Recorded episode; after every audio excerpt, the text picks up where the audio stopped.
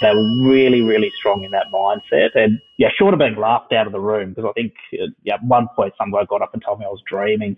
We'll start to move into a territory where the experience online is actually better than a showroom.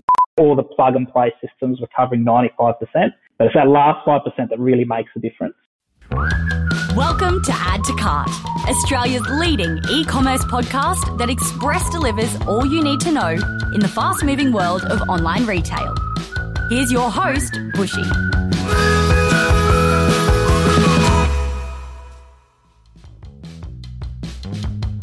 Welcome to another episode of Add to Cart. I'm Bushy and I'm joining you from the land of the Turrbal people, otherwise known as Brisbane, Australia.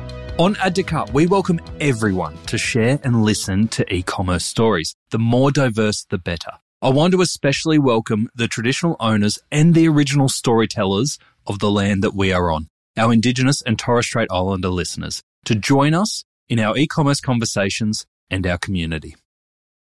I once got told very late on a night out that I couldn't jump down a whole flight of stairs in one bound. They were right. But if you have ever been told that you can't do something and been laughed out of the room for a suggestion that's a bit off the wall, if you've ever had an idea that felt right despite the critics, today's story will resonate. Today I am talking to Joshua Mammoliti from The Blue Space. The Blue Space are Australia's largest pure play online renovation retailer. With a background in digital, working for leading Australian bathroom and kitchen brands like Caroma, Josh saw an opportunity for e-commerce innovation at a time when very few in the industry saw it. Eight years later, the Blue Space is well established and an online leader in the bathware category. Josh himself has been recognized by making the 2023 top 50 people in e-commerce and very well deserved. Today, Josh shares the unique delivery needs of the renovator, where speed is actually a detrimental thing sometimes. We also go into the AI customer service tool that Josh considers head and shoulders above any other tool that he's got. And we hear the valuable lessons from the Blue Space's recent enterprise systems implementation. I know that will scare a lot of you just listening to that, let alone implementing it. Was it all worth it? We'll find out here. As well as his wisdom, Josh is offering 10% off at the Blue Space for all Add to Cart listeners. So listen out for that code at the end of our chat. So thanks to our partner, Shopify Plus. Here's our conversation with Joshua Mammoliti, founder and CTO of the Blue Space. Josh, welcome to Add to Cart. Thanks for having me. Thank you for being here. I have to kick off with the most obvious question, I think. How did you come to love bathroom fixtures? It seemed odd to me. Yeah, look, yeah, it seems odd, odd to a few people actually, but I spent about a decade at one of uh, probably the industry's biggest brands of products in the market, so Caroma or, or the guys who own Caroma called GWA. So they had a range of different brands I spent about a decade there, started there not too far out of uni, and basically I learned everything there was to know about bathroom products there. I was heading up all their digital assets, so all their websites, apps, content management systems. Uh, so I, I, got this kind of best of both worlds. I learned a lot about digital, you know, it's kind of the golden age, 05 to 15 of the internet. Yeah, probably before a lot of e-coms were thought of, when eBay really was was it for people. That's where you bought things online back before Zuckerberg was a billionaire? Yes, yes, definitely. I learned everything was about bathrooms there, bathroom products and other products as well. They had door hardware businesses and hot water businesses as well. And yeah, that digital side of it too. And so I learned everything there, but personally also a big renovator as well. So I love renovations, done a few whole home renos, you know, always tinkering with things. A hopeless DIY. Like I'm not anything I touch, I break. But my wife sort of laughs at me because I'll do something on a weekend, uh, yeah, with all this confidence and I'll go buy tools and I'll dress the part and I'll look like a tradie and then come Monday I've, I've got someone out trying to fix whatever I've done. So absolutely hopeless at that side of things, but I love the renovation process. What's your latest project? Oh, my latest project, well, I've, I've redone the backyard lawn turf, yeah, re- relaying turf. That's my yeah. latest one. And that was, yeah, I hired equipment for it. Yeah, I knew I could have paid someone to do it, and I should have. But it turned out okay in the end. My wife likes to video me while I'm out the back and just get all the mistakes and yeah, get me looking like a real pro, but then stuffing something up. So Surely that can be a tax write off, right? Because you're getting in the minds of your customer, the DIY home improvement person who wants to do it themselves. Just write all off on tax. I love it. Yeah, I never thought of that actually. the ATO's listening. Please don't uh, take Yeah, that's right. They don't listen to this, but we're right. So you're in the big corporate side of the world there, got a passion for it yourself. How did you go from working for someone in that industry to go, actually, I can back myself here to make a real play at this and do it differently? Yes, I remember a specific moment. I was actually, so as part of my role at GWA, I would meet with all the traditional bricks and mortar guys in the, in the industry, all the, all the big retailers. And I was presenting to them at an event and I was trying to tell them that people do want to buy these products online. And their view of the world back then, so just probably 2013, 2014, around then, that was their view of the internet was it's a place where it's cheap, it's nasty, people are only there to get a discount, they're not there to experience anything that a showroom has to offer. And that mindset, they were really, really strong in that mindset. And yeah, short of being laughed out of the room, because I think yeah, at one point some guy got up and told me I was dreaming. I was trying to tell them, guys, if people, there is a cohort of people, not everybody, it's not for everybody, but there is a cohort of people that do want to buy renovation products online. They don't want to go to your showroom. They don't want to spend all weekend looking, you know, place to place. And it was kind of at that moment where I sort of thought, yeah, if you guys aren't going to do this, because it was really clear that they were not interested. And these were some of the biggest retailers in the space. They were not interested in online. So I kind of thought to myself, yeah, I think I could back myself to do this. And my business partner, Les, he just recently left Caroma. So I used to, he used to be the chief executive of Caroma uh, and I uh, was working under him. And, yeah, I had this conversation with him and I said, yeah, I think there's something in this, right? Like I think around that time, Appliances Online was going quite well. Yeah, it was still fresh and new, but yeah, they clearly showed that in a category, uh, yeah, big bulky category like appliances, that it is possible with the right offer. And I sort of said to him, look, I think yeah, I can back this. I think I'll, give it a go. So I left there and pretty straight away started the business. And you know, Caroma now are you know, one of my biggest suppliers and I've got a great relationship with them. But sort of all just came together uh, quite nicely in the end. And I sort of, I looked at myself and thought, yeah, my bathroom experience plus my digital experience, I could make this work. Um, and yeah, you know, eight or so years later, yeah, still loving it. And I, I think I've made it work to a certain extent. How many of those suppliers in the room that laughed at you originally are now suppliers to the blue space? Competitors to me, actually, not suppliers. but yeah, no, they took them a few years to kind of to see us coming. But yeah, they've all done their own online play now as well. So yeah, the, the one thing I've kind of got over them is they've got they're still showroom first. They still love their showrooms, and that's fine as well. Like from my perspective, I'm not good at showrooms. Um, I've got no skill set in building a showroom. Some of these guys have amazing showrooms and staff and yeah, locations, and they understand that world. But for me, I understand the digital world. So yeah, so, but a lot of them do still dip their toes in in the water as well, and yeah, I know they've seen the success we've had, and they they're sort of yeah, may, maybe regretting a bit, but yeah, that's you know, twenty twenty hindsight, right? Have any offered to buy you, buy you out? Ah, uh, has anyone to buy me out? No, none of them have actually. No, no, some, yeah, no, not yet, not yet. It'll come. It'll, It'll come. come.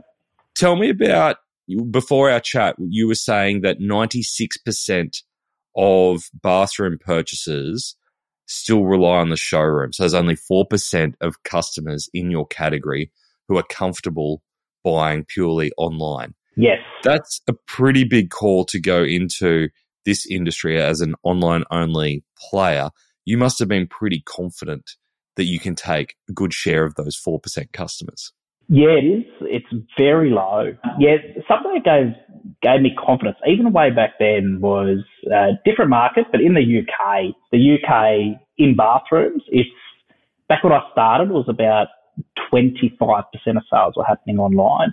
I think since then it's grown. It's, I think now there are, you know, recent numbers I saw about 35, 36%, but, you know, you throw COVID into that, that probably helped boost that up a bit. But they are across any e-commerce category so far ahead of where Australia is. And I think, especially in bathrooms, geographical spread really hurts us just with the size, the sheer size of the products we send around the country, and you've got to really be close to your customer to deliver it well. In the UK, being much denser, they obviously have a little bit of an advantage over us. But when I looked at that, I sort of thought, yeah, Australia's got a long way to go. So 4%, yeah, hopefully becomes, yeah, whether we get to 30% in my lifetime, I'm not sure, but it definitely has room to grow. And obviously being such a high percentage of sales happening online in the UK, they do a really, really good job at online retail. So there's a lot to learn from that, and that gave me confidence. Uh, but Les also my business partner. He's he's an accountant by trade, so yeah, you look at four percent of a thirty billion dollar market. It's a huge chunk, and with nobody dedicated to to try and get part of that, yeah, we saw that as just the numbers do add up. Like you know, it's a yeah, hundred sixty million dollar mark or something we're going after. So that's um, comfortable for us to try target as well. Yeah. And is that your dynamic? Is that you're the innovator, the big ideas guy, and Les is more the, the numbers and the planning side of the business? It's a perfect relationship, yes. so, so, yeah, so anything anything online, it's my bread and butter. But every, yeah, the the account side of things, the finance side of things, bringing the right people together, that's his forte. It's a very good partnership. We've bit of the yin and yang there in that partnership. So I like to spend the money and he likes to watch it. So that's great. It's perfect. It's um very similar to. Have you read Rocket Fuel? I haven't. No. But, but it's exactly the you, you probably don't need to read it because you're living it. But it's the dynamic they talk about when you set up as founders is try and get one who's the the big picture, move forward, big ideas, and one who can manage the day to day. And the lines blur, but two very different personalities. Yeah, absolutely. Yeah, and there's there's so much more to an e-commerce business than just a website and the and the yeah. digital side. We've got, yeah, you know, majority of our staff are doing the things that many other traditional businesses do: picking, packing products, delivering, you know, customer service, um, yeah, finance accounts, that sort of stuff. There's so there's two sides to any e-commerce business. It's not just sitting behind a computer and in a spare room and you know making tons of money online. It's just not that. Can you find me one of them? Because I'll do that. well, that's what I thought this business was to start with, to be honest. I thought, yeah, I, am really good behind a computer. I think I can do this. But yeah, doing deliveries, uh, picking, packing, I've done it all in the business. And there's so much more uh, to running a successful ecom than just, just that. So when you had the idea for the blue space and knowing that it was a very specific market that you were going after in the bathroom category, what were your non-negotiables from an online experience that you said, look, I could imagine that you said you can't just go out there and list a whole catalog of products, one image, trade description, buy button. What were the customer experience non negotiables that you had in mind to make the blue space stand out in the category? Delivery was definitely top of mind. So getting the delivery right. There a lot of the traditional and even today, a lot of the traditional retailers in our space do do delivery well. They've got their own trucks. They understand the importance of it. So we have to understand the importance of that, especially in our industry. Delivery, yeah, we sometimes joke, not that it's a joke, but I guess we, we laugh sometimes when we deliver something too quickly and we get a complaint. So, yeah. Because the space so, isn't ready for it. Yeah, customers not ready for it. So they, their site's not ready, their trades aren't there, they haven't got somewhere to lock it up. That is one of those real different parts um, or, or, different requirements um, in our space. Whereas a lot of other e-coms is just how quickly can I get it to you and yeah. that job done, right? If they're the faster, the better. Um, in our space, it's the customer wants it when they want it, not um, necessarily the fastest. So getting that delivery piece right was really important. Getting the range right too. So one of the frustrations that I sort of knew from being in, in the industry was that customers get really overwhelmed with choice, really overwhelmed. So if you and I'm sure lots of people have done it. You go to a big retailer and you look at just a sea of uh, chrome taps on a wall, and yeah, trying to decide between 20 different base and mixer taps can be quite overwhelming for people. They don't quite understand the differences between them. Some of them look exactly the same, uh, just a different brand on them. Getting the range right was really important, and even today we're striving to reduce the amount of products we have on the website. So we've got a lot of products on there, but within each category we're constantly trying to reduce the choice because it can be really overwhelming. Uh, and especially with customers doing a renovation, a full renovation, they've got a lot of things to consider. There's a lot of items they've got to buy. There's a lot of things they need to make sure look well, look good together, um, and also work within their renovation. So mm. the look is one thing. making sure they fit the specs of their renovation is another. Getting that right, um, and still challenge today as well. I, I, don't think we're perfect at it. I think we've got a lot of range reviewing to do, and yeah, we're constantly looking at that and delivery.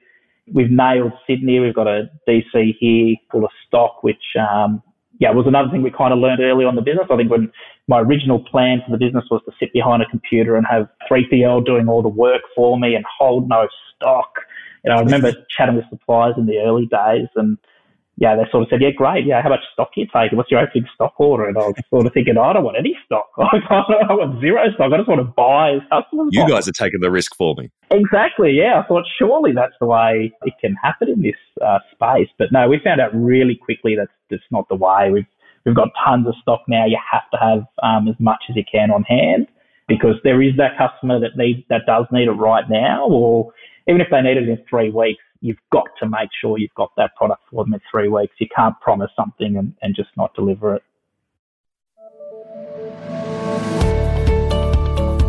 Shopify have put together their version of the Australian e commerce Avengers. 10 e commerce experts, including me, unfortunately, I think I'm the Hawkeye of the group, to give you tips on how to set yourself up for success this year. You'll even recognize some of the contributors from past Add to Cart episodes Mark Bartzer, Kelly Slessor, Paul Waddy, Lisa Jones, and more will share tips from how to create great discounts, how to boost conversion rates, optimize email and SMS, even use AI to drive sales. It's all in there. I share how to set up your team for success. I can guarantee you will take at least two to three tips that you can use to optimize your sales this peak season. So put on your spandex and join the e commerce Avengers with Shopify's free peak season playbook. Download it at shopify.com forward slash plus forward slash guides forward slash peak sales season 2023, or just follow the links in the episode show notes from the device you're on.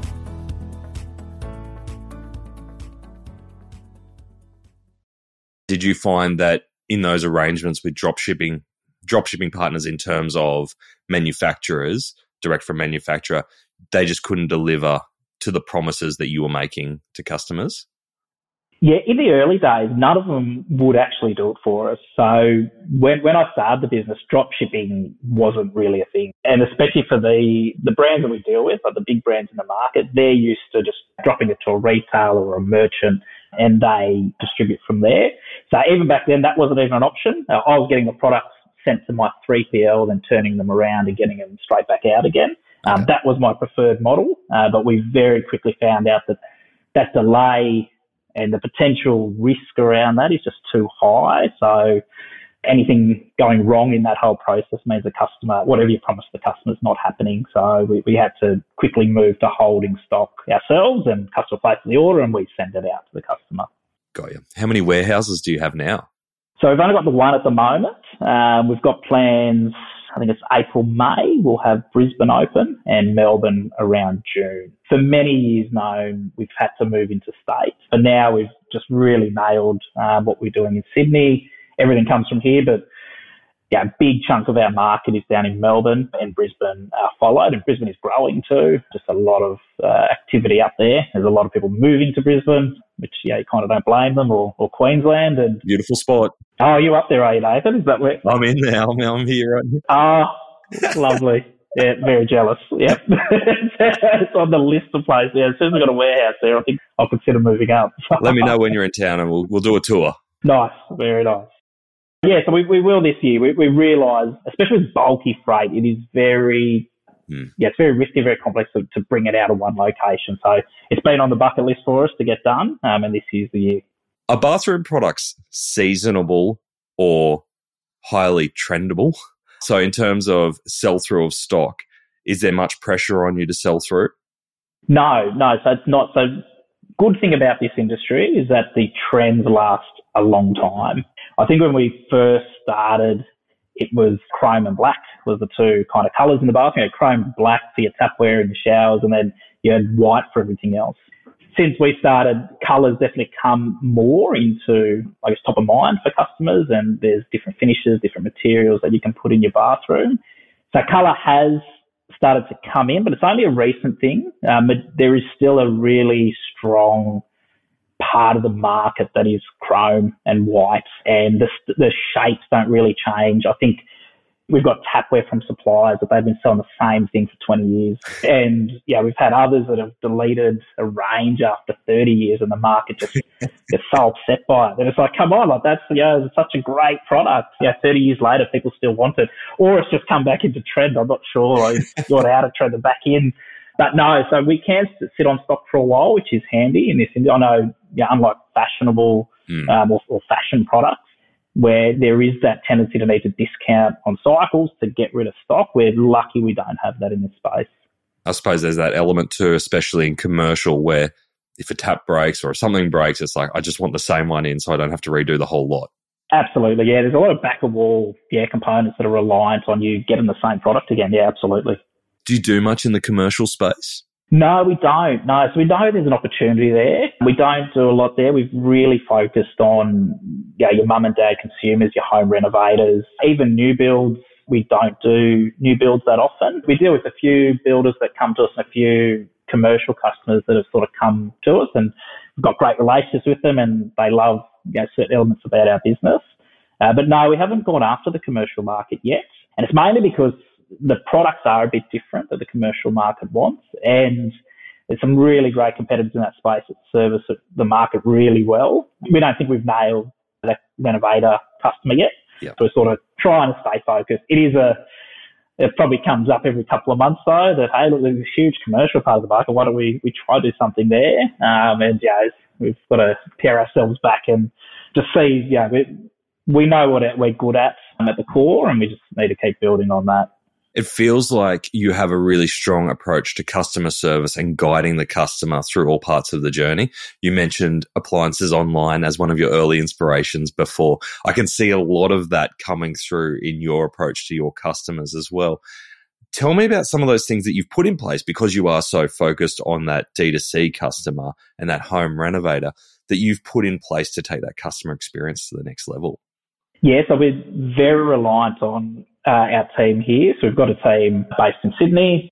Well, spread out now. Actually, we've had a few people move uh, during COVID, so we, we've moved a bit around the country. Yeah, we've got an Australian-based team of customer experience people, sales people, and interior designers. So, yeah, because there is such a small, I guess, the bigger part of the market is used to buying at a showroom. So they're used to having that one-to-one service. It is a good service too that you, you know, walk in not knowing anything about bathrooms or renovating and you can be guided along that process. So we've replicated that with a team on, you know, chat, phone, email, whatever, choose your medium. Um, we've got a team that can help people through that.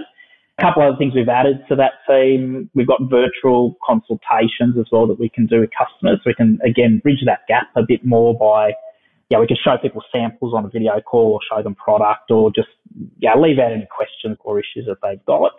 And then we've also, I guess, being online only in a very tactile world, we've probably three or four years ago, we introduced a sample service for our vanities. But custom made vanities are our biggest seller. Okay. They're the biggest part of uh, what we do. And I think partly because we were, well, first to market online to do vanities yeah, we didn't realize the power of it. Early days in the business, we weren't selling vanities because we thought, geez, yeah, this is so hard to do. There's so many options. Customers, like even the suppliers, traditionally they just print a brochure and you just go off the brochure because they're just so complicated. And we had someone starting our business and she sort of looked at it and dissected the way that it was done in the brochure and put it online. And we thought, yeah, we'll just give it a go. And it, it took off. You can actually do it easier online than you can do from a brochure. So that really took off for us. So we introduced a sample service because the one thing we were missing, we're doing a really good job specifying online, but we found a lot of customers are still going to a showroom to look at the finish and to touch it.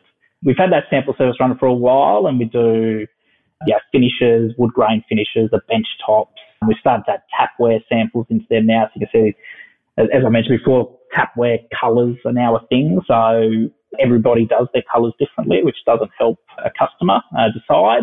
So we started to do samples of the colours now as well. So you can see, you know, brush gold across three different brands is three different types of brush gold. So, yeah, trying to educate customers and help them make that choice without having to physically see the product. And just recently tiles as well. We started getting into tiles as a natural evolution in the bathroom for us. So we started to add uh, tile samples into those boxes now as well. Are you charging for those samples? I think we charge delivery, uh, but then there is a code in the box as well where you can get, I think, a bit more than delivery back um, off your first purchase. So we try to use to track those sample boxes and track the success behind them. Yeah, it's such a key thing when you're an online business. When you're choosing colour, especially people are choosing colour online, uh, the amount of customers that speak to our team afterwards and just say, that is not what I thought it was. Yeah, you're looking at a, a wood grain colour online and it turns up and yeah, natural light, artificial light, what you see on the screen, it is so different. So, you know, if, if we could cover all the costs, we probably would if we knew we'd guarantee to get it back. But we're, we're happy to give as many of those out as possible because it just helps when it turns up at the end of the day for the customer. Yeah, they're happy with what they've chosen. I suppose it'd cut down on your returns as well, right? Absolutely. Yeah, returns, I mean, in any industry, returns are painful, but they're even more painful for us, well, for our customer more than us, I think. Our, our return rate is really low. I think it's less than half a percent, which we're, we're really happy with. But if a customer needs to return something when they've got a tradesperson on site, it just becomes such a costly exercise for them. So it's not just the pain of getting back something big and bulky to us and the costs and yeah, the environmental impact and, uh, that comes with that as well. It is, they usually have a tradesperson standing there saying you've bought the wrong thing. That's your problem, not mine. I'm still giving you a bill for this half an hour that I'm standing here looking at the wrong product. So it can really blow out. So we try avoid, we do everything we can to educate their customers before they purchase and make sure they've got the right thing so that we can avoid that for them. That level of customer service in terms of interior designers, being able to do video chats, even things like WhatsApp that a lot of D2C retailers aren't playing in, combined with the sampling activity there. That's a lot of activity to make sure a customer is comfortable with their purchase before they buy. For a lot of D2C retailers, they'd be looking at that going, oh, that's a big cost that I could never take on. Do you just see that as kind of an offset to not having a showroom and the cost of a showroom? Yes, absolutely. Yeah, we often have that exact discussion actually. We're saving on rent, so yeah, high street rent that you're potentially are paying for a showroom. Staffing those showrooms, you can probably argue staff's a bit offset by the staff we've got anyway. But definitely we see those as things that we just have to do to bridge that gap. And yeah, I guess it comes from listening to the customers over time as well. It's something they all want. They want that physical tactile feel of something at the end of the day. And when I say all customers too, though, I think there are a whole cohort of customers that don't use the services either, and they just buy online. Sometimes we'd love to know why they just bought online. You know, we've seen some cracker sales come in where we're always sitting there scratching our head thinking, how did that person just specify all that themselves, not contact us at all, and just transact online? And even when we try getting contact with them to ask, you know, they're not interested in telling us why. So, so there is that customer drove a bit of the belief I had in the business in the early days that there are just those customers that don't want to talk to anybody and they want to do all the research themselves. They're very self-guided in what they do. They've got mood boards. They've got Pinterest pages. You know, they follow the, their favorite people on Instagram and they, they want to make that decision themselves and they enjoy it and just want to buy the product and get on with it. What's the wildest bathroom brief that you've had that comes to mind? Oh, I'd probably have to ask the team on that one. I haven't had any too many wild ones. We were in kitchens for a while where we were building custom kitchens online for people. It was it was an adventure, I must say. Yeah, we're not in it anymore because we, we found it really, really complex. Yeah, there were some odd requests there, like dog kennels underneath bench tops and stuff like that. So yeah, that where we we just sort of said, look, we're we're trying to sell kitchens online, but we can't do these really highly customizable things that your local cabinet makers told you no to. Yeah, yeah, yeah. From a tech perspective, what's exciting you in e-commerce at the moment? I mean, there is a lot around AI. I think everyone's, and, and we are too, jumping on that with a lot to do with AI. But in our space, it really is visualization. So the next frontier, or, you know, we've started along this visualization path. We've run in a few different directions at different times in the business. So years ago when I first started, I think we were doing virtual reality bathrooms when Oculus Rift had this huge, you know, it was introduced and it was so accessible and it was so easy to make virtual reality bathrooms. And we jumped onto that and then we soon real, well, really quickly realized that yes, it was an amazing experience, but it was very one off. You had to have the tech at home. It was competing against a mobile phone, making a transaction online. At the end of the day, a mobile phone's easier to buy on my website than setting up a VR kit and yes. walking around a bathroom and learning a whole new bit of tech as a, as a consumer, trying to figure out how to make it work to purchase was just too high a hurdle. I suppose if you're already confused about your bathroom and then you add in make all this tech work as well, it's pretty overwhelming.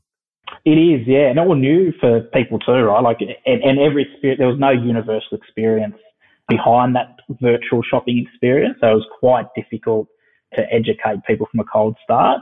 Where websites generally now are all looking quite similar. The checkout process is is moving to quite a standard checkout process, which builds a lot of trust. So it's yeah, hard to compete with that. But we're moving down what the this whole AI has driven a lot of development in GPU production and speeds, and that's really opened up this whole world of okay, now we can render images a lot faster.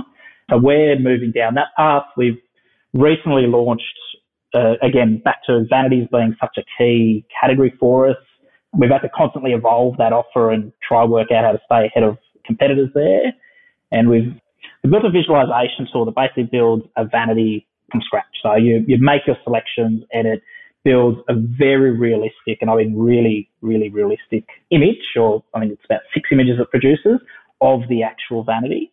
I mean, to give you an idea where, where that kind of sprouted from was, again, the UK. I was checking out some wardrobe companies in the UK and they've got these really cool wardrobe builders where you can make these selections and see this, you know, very customizable wardrobe. And when I dug into the tech a bit more, I realized that all they did was rendered every single permutation of a wardrobe as a static image. And then every time you pushed a button, it just changed the image. So I looked at doing the same thing with vanities and we calculated that there are 500, well, I think it's more now, there's 580 billion permutations of vanities. uh, so we just, yeah, we looked at that and just thought, yeah, even if that was a million, right, you could never render that many images anyway, let alone, you know, hundreds of billions of images. Uh, so we realized we had to build something a bit different. And when we first built it, it was quite slow, but with the kind of the new tech around GPUs and the, and the new way of, of, processing information, we've managed to get that down. So I think it's four, four to five seconds now. So make your selection, four to five seconds later, we can show you some really high quality rendered images.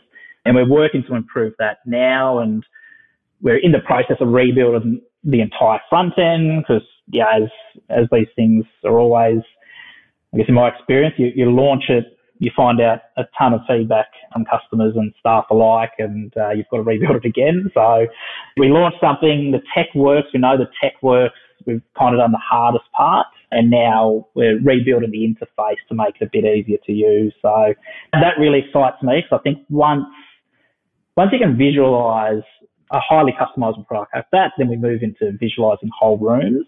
And I think that's where yeah, we'll start to move into a territory where the experience online is actually better than a showroom. So it's not just matching a showroom anymore. It may become, you know, the preferred way to do things. You know, people may prefer to do it online because it actually is better. No showroom could show every single option of vanity. you know, very limited on space. They're huge products, but we can online show every single permutation. And you've come a long way from the brochure. Yes, a long way from the brochure. A long way. Yes, yes. We still get those delivered, and we still need to work out how to get them online in our format, but um, a long way. When you were having these ideas for AI, and I, and I love that you gave us the examples of the Oculus experiment that you did. When you were approaching AI, did you do anything differently with those lessons in mind in terms of did you go out and go, yes, we've got to develop this technology ourselves? Or did you go, let's go grab something off the shelf and see how we can use that? Yeah, it's a great comparison. Virtual reality and AI. I think AI is yeah, still early days, but I think it's definitely got more legs than the virtual reality does. But yes, we, we absolutely, when we, when the Oculus Rift stuff came out, we worked with a company and built this absolutely custom solution and, we were the first in the world to do it and we thought we were, we were fantastic. But yeah, with AI, we've definitely, we've waited a little bit and we ended up going, yeah, the, the AI we've introduced, we ended up waiting for a very, I want to call them traditional, but we, we use Zendesk internally for our customer support system and our, I guess, our CRM at the end of the day. So all contact with customers comes through Zendesk. Traditionally, they've sort of taken a little bit longer than other companies to adopt this really new technology. And obviously, being quite a big organization, that kind of makes sense. We're assessing a lot of different techs out there, a lot of different AI, especially in customer experience. It's a place where we see many businesses have a lot of success, making the experience better, but also yeah, bringing costs down within the business as well. But yeah, we waited for Zendesk to bring out what they, well, I guess, launch what their version of AI was within their platform. And it really surprised us. It really took us back because there's a lot of smaller companies out there doing a lot of bolt-on AI tech that sits in isolation, um, especially in that customer service. And Zendesk have really launched a you know, very cohesive set of tools. And it's not so much the front end tools that are impressive. Yeah, we, we do have a chatbot on our site that does uh, try triage um, you know, questions coming in. Um, but that really wasn't what got us across the line. It was the back end efficiencies. And, know, one in particular pretty much sold the entire costs for me. When I saw it, I just thought, yeah, this is a no-brainer just based on that one thing it can do. And, yeah, what it does, it's got an AI tool that listens to um, the phone conversation and straight away just records a handful of bullet points, what the conversation was about, know, how was the mood of the customer, were they in a good mood or in a bad, were they frustrated, and what was the outcome. And that alone for any business with, with high volume calls like we have, any other person in our business that yeah, gets a phone call an hour or two later or next day or a week later can just really quickly see what the last conversation was about. And just, yeah, you just don't get that in many businesses, I don't think. The, the amount of times yeah, I, I, know I have, I'm sure everyone else has. Yeah, you've called a call center and um, you've got to explain everything over and over again because yeah, the poor person at the other end of the line is just trying to work off handwritten notes or yeah, someone else's notes against the ticket, and it may or may not make sense. So that alone, I think, just creates a lot of efficiencies for our business, but then also just provides a great experience for the customer. That's an awesome feature. I hadn't heard of that, and I could imagine it would spark some pretty big ideas from you in terms of automations that you can do from a customer communications perspective based on keywords, based on mood, and the, those options would be endless. Oh, absolutely. Yeah, this is just, yeah, something like this is just the tip of the iceberg. It's like, great, we've got that one part, but yeah, the automations you could do, you could send a customer, you know, a gift if they were upset or know, if they're happy, you could, you know, ask them for a great review. You know, you've got all these things you could do based on knowing how customers feel at scale too, which is, yeah, you would just lack without um, having that kind of technology. Sorry, I'm interrupting this conversation because I have a message for any sales folk listening who are in e commerce services or tech. What if I told you that you could meet Australian e commerce decision makers in their car? Follow them to the gym even join some of them in the bathroom. Well, if you sponsor Add to Cart, you might be able to do that legally. We have sponsorships available for 2024 right now. Come join our industry leading partners such as Shopify, Impact.com, Convert Digital, and Farsight in helping to bring amazing conversations, events, and more to our e commerce community in 2024. Email me directly at nathan at addtocart.com.au for the full 2024 prospectus. And in the meantime, don't get any ideas about bathrooms.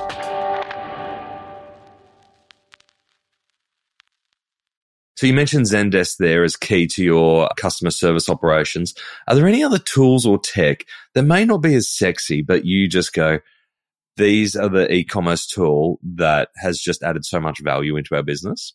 Yeah, I guess I'd, I'd name drop a few. I guess especially if you're starting up an e-com and you're listening to this. Shopify, definitely. We've got a great relationship with Shopify and we've been with them for a number of years. We did have our own custom tech CMS to start the business. And I think that was yeah, 2020 hindsight, I think. Yeah, when I started the business, I came from a world where we were building all our own stuff. We were building our own content management systems, managing all the code, managing security. So I just jumped straight into that and thought spend a couple hundred grand on a website and Yeah. I'll pay developers to keep it up to date. And yeah, moving to Shopify definitely made things a lot easier. Um, they've come a long way as well. Exactly. Yeah, they're, That was very common for, especially in those more complex categories, to have to rely on custom websites. absolutely, You know, yeah. Only five years ago. Like, look, Shopify today, well, I think it's today, depending on when this goes to air, just released 100 plus new features, right? So it's evolving so quickly. So it's, we're in such a different situation than we were five years ago. Oh, absolutely. Yeah, to tick the box on website security, that Shopify, I think unless you've come from a custom dev world, yeah, you just can't put a dollar value or effort value to that. But just knowing that every day our customers that put their credit card information on the site, it is just so secure. Fraud's kept to a minimum. Yeah, we, it is very, very rare that a customer's credit card is ripped off on the side or customers just have that absolute surety around that. Like that for me, that alone, uh, coming from a custom world where we used to spend hours each week just making sure we're patching things and making sure hackers weren't trying to take our site down and stuff like that. So Run the update on the prod side, on the test site, and the, all the all the updates you had yeah, to do. Yes, and then you totally get a different. customer phone Okay. call saying I can't check out on your site, and it's like, oh great. Yeah. Yeah. Email is a big marketing channel for us. Our customers can be in our marketing funnels for up to 18 months. So from when you kind of think, I'm, you know, I want to do, I want to do a room in my home, be it a bathroom, kitchen, or, or other room, to when you actually purchase, it can be up to 18 months. Uh, things change, you know, finances, approvals, builders, that sort of thing. So email, very important to us, and we use Klaviyo for that. Do you find that your customers you can pick their life cycle pretty easily like so a lot of companies will try and get a customer for lifetime value of five years or whatever it is is yours more project based trying to pick where they are in the project It is, yeah, trying to pick out the project. So we- we do have a surprising amount of regular buyers off our site, but they're, they're sort of serial renovators that are doing room at a time or you know, possibly doing homes at a time as well, which we do love that cohort of customers. But there's a lot of customers that we need to work out. Are they, you know, they item shoppers? Are they just trying to replace something? Um, you know, has a tap broken or a toilet broken and they just need to replace that product or do they need a new door handle or they're looking to update the color or, you know, again, has it broken, they kind of break fix. So we do have a, you know, whole cohort of customers like that that we need to treat a little bit differently than, yeah, send them really amazing content about renovating a whole home because they're not interested in that. They're just looking at replacing a product. Hmm. Then you do have the customers that are doing a whole project and it may, you know, where are they on that life cycle? We, we try to work out where they've come from. I guess, yeah, the, the attribution behind them as well. You know, have they clicked the Google shopping ad for a particular product? That means they're probably ready to buy. If they clicked on an ad, you know, they typed in, how do I renovate my home? And, you know, they've clicked on an ad there because they're probably really early in the stage and we want their email address and we want to get them at the start of the funnel. So it is very tricky. We've got a lot of different types of customers, different that's a great tip though using the channel and the intent behind the channel to work out where they are on the journey Yes, it, it definitely helps. It definitely helps. So if you understand where, yeah, what part each channel plays in that purchase process, because they might uh, come different channels over a very long period of time as well. So understanding, yeah, the ideal scenario or the, the ideal, I guess, funnel would be that they find us on social media because they're being inspired to renovate and then they give us their email address and then they work, yeah, their way through our website and then they click on an ad potentially a few months later for a particular product. So knowing where that customer is helps us tailor that communication. Yeah, great. That's fantastic tech stack there. Thank you for that overview. The one part that I would love to know a little bit more before we wrap up is you talked around delivery being so key for you to get right. And what's really interesting about your business is that fast isn't always the best in that it's more about accuracy. Have you put in place things like scheduled or time slot deliveries?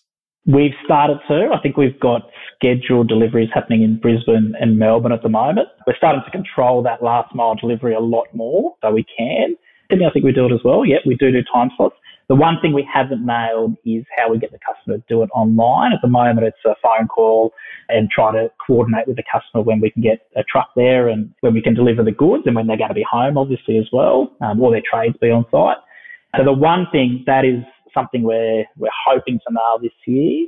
we've just put SAP in the business as well, talking about tech stack. It's not common for e-commerce businesses to pick an enterprise ERP system. Yeah. Uh, but we've, yeah, we've gone down that path. So far, we're really happy with it as well. We've been able to put in an ERP, which I'm sure many of your listeners have.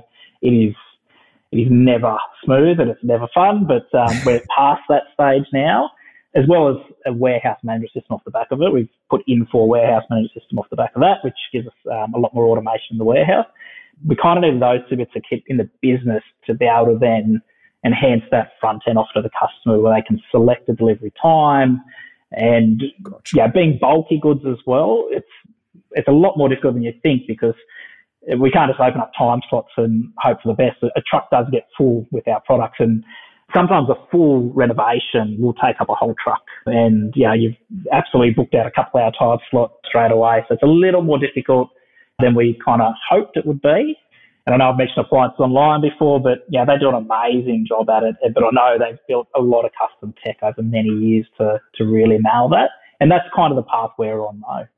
Yeah, great. That's a big moment in your business growth to implement that enterprise software like SAP. Was there a catalyst or a moment where you went, we're just blocked? We just can't get past this barrier unless we go down this path? Because I know there's a lot of founders who reach a certain stage and are starting to go, even if it's not an, an ERP, but maybe even if it's more uh, product management or warehouse management, starting to get into those bigger systems beyond just e commerce platforms.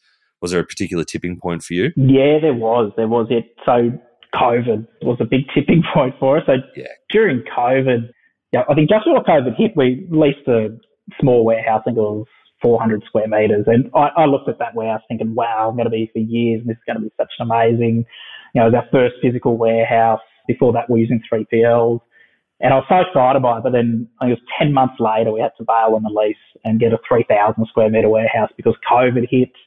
We did see this big boost in renovation, but not only that, obviously, being an online only business, uh, we saw a huge influx of orders come in. And I think it might have been when Sydney got locked down. I think it was around August, September. When Sydney got locked down, we just saw a huge spike in sales. And we didn't want to say no to sales because they're sales and as a business, you just love sales. Uh, but we did, for a period, they have to turn off ads. We had to try slow down sales because we just couldn't handle it internally. And I think the moment for me, I was in the warehouse I think it might have been 11 o'clock at night. I'd worked all day in the business trying to you know, keep things running. And then, yeah, I did a six hour shift in the warehouse just to try and help them pick and pack the orders. I think 11 o'clock at night, it was myself and I think it might have been Trevor, someone else out there with me. And we were just like, we can't do anymore. We, we can't see numbers anymore. And we still had a pile of paper orders, at least be 100 orders we didn't get to that were now likely going to be late because we just could not physically get to it.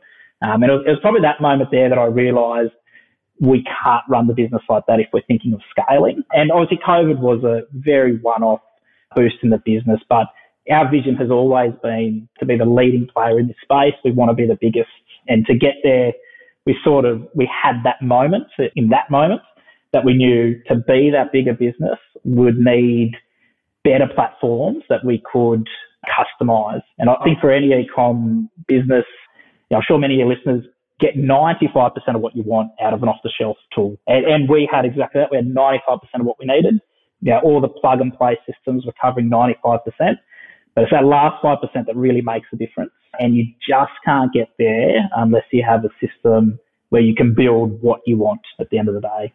That's awesome. I think a lot of founders listening will get a lot out of that because that is a high decision point there. And it kind of takes you into that next level of both the investment to do it, but also to maintain it. Yeah, absolutely. And the amount of people still sound crazy. And even, yeah, I look back and I think, geez, could we have done it any other way? Like, did we have to make that big leap? But four months later, no regrets. Right now, I've got no regrets at all. So just even just small things we want to do with the warehouse rollout, it is all possible, and it's just it's a good feeling.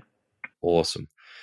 Josh, we've gone all over the place. It's been such a great chat if there was one lesson as a founder that you've been on this journey since standing up in front of that group and them calling you crazy for wanting to go online to where you are today with the blue space, what piece of advice would you have to other e-commerce founders? Um, yeah, I, I, think probably, I think I touched on before, but it, it just can't be run from behind a screen. I think there's so many elements to an e-commerce business. There's this whole physical component of making sure your products get to the customer and making sure they're happy with the products. And I probably off the back of that, I'd say, yeah, a lot of people I've spoken to in the industry at various stages try not to do it all yourself. I think I have uh, yeah, many times I've been driving utes around, you know, dropping things off or picking things up. And yeah, it's all well and good to get yourself out of trouble, but it's not, you, you shouldn't try to do everything yourself. I think, I think you need the right people in the business to take things off your hands. And we've, yeah, there's been real key moments in the business where we've noticed we've brought the right person in to do the right job and take it off, you know, my hands or, or Les's hands and they're the right person, they've got the right skill set, and you see a material leap in the business performance following that person joining. Uh, so I think that's yeah, recognizing what you're really good at and what you could do, but you probably shouldn't do. I think that's really key in any, not just in e-commerce, I think it's key in any business. And, and it can hold back growth if you don't bring those people in. But I do recognize at the same time it's a very hard thing, especially with expensive people to bring someone with really high skill sets into the business, it's a hard decision to make. And, and as a founder, when it's your money, um, it's even harder. Yes, absolutely. Fantastic advice. Josh, what are you excited about for yourself and the team at Blue Space? What's next? I think we touched on it, the, the delivery side of things is, I think this is our year to get that right, at least in Sydney, Melbourne, and Brisbane, our, three key markets. I think that's the most exciting thing because if we're going to get a complaint from a customer, is delivery. It is, yeah, the product's arrived broken, it's arrived late, it's arrived early, yeah, all, all those things. Bulky freight is difficult. It's been a real challenge since day one for the business. I know it's a big challenge for any business in bulk freight. Uh, if you've got a small parcel and you send it with Aussie Post, it's amazing. And we send a lot of small parcels with them and we rarely have issues. But it's the bulky freight that we know we can solve, and we just know it takes a lot of lot of hard work. But that's probably the most exciting thing, knowing yeah we're going to tackle it this year. We're going to give it a, a good crack at trying to fix it. Very exciting. Well, if you're in Brisbane, let me know.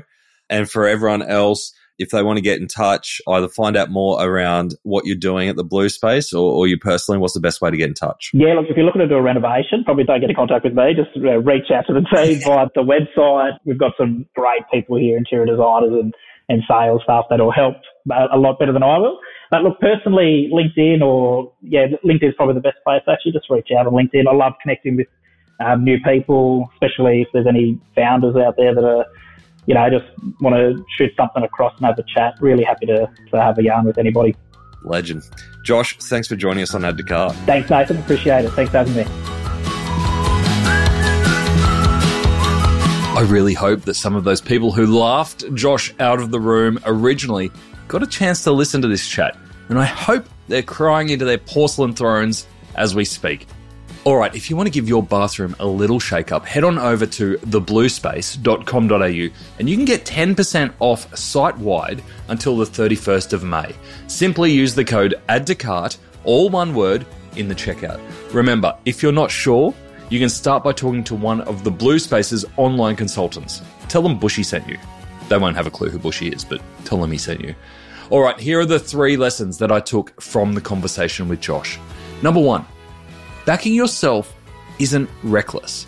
Josh didn't strike me as the reckless type, and yet in starting the blue space, he went against the wave of the feeling in the industry. Even though he didn't get a vote of approval from his peers, his years of experience told him it was the right move, and he wasn't wrong. He backed his skills and knowledge, but he wasn't reckless. Number two, automating customer service. I loved Josh's overview of the Zendesk transcription service. The ability to summarize key messages from customer service calls and even categorize the mood of the customer is an amazing feature. This really standardizes the data that is captured across the organization and allows smart automations. I could see Josh's head was buzzing in all the ways that they could use that data. So keep an eye on these features with your customer service platform. It could be a game changer for your business. And number three, if something's really hard to do well, that could be your differentiator. There are two ways most startups begin. They get all the fundamentals right and lift the overall standard for the industry or the category, or they totally disrupt with one or two killer features that just stand out in market, with the fundamentals being passable. The Blue Space have actually managed to do both by revolutionizing the way we buy vanities, for example, moving from that catalog system to a more automated and graphical design customized for you. They have something totally unique without scrimping on the fundamentals of delivery and customer service. Very impressive if you can get both a disruption and the fundamentals right. Thanks for joining us today on Add to Cart. To listen to all our e commerce conversations, now in the hundreds, you can head on over to addtocart.com.au. There, you can also join up to our free private Slack community to share e commerce ideas, tips, and questions with other listeners. You can also subscribe to the Add to Cart weekly newsletter and browse some of the video highlights from our chats. There is a lot there. That's addtocart.com.au. And if I can ask you one thing before you go, if you enjoyed today's episode, make sure you share it with a friend or a colleague who could benefit, or leave us a review. It really makes a difference. Thanks again for listening, and until next time, keep those customers adding to cart.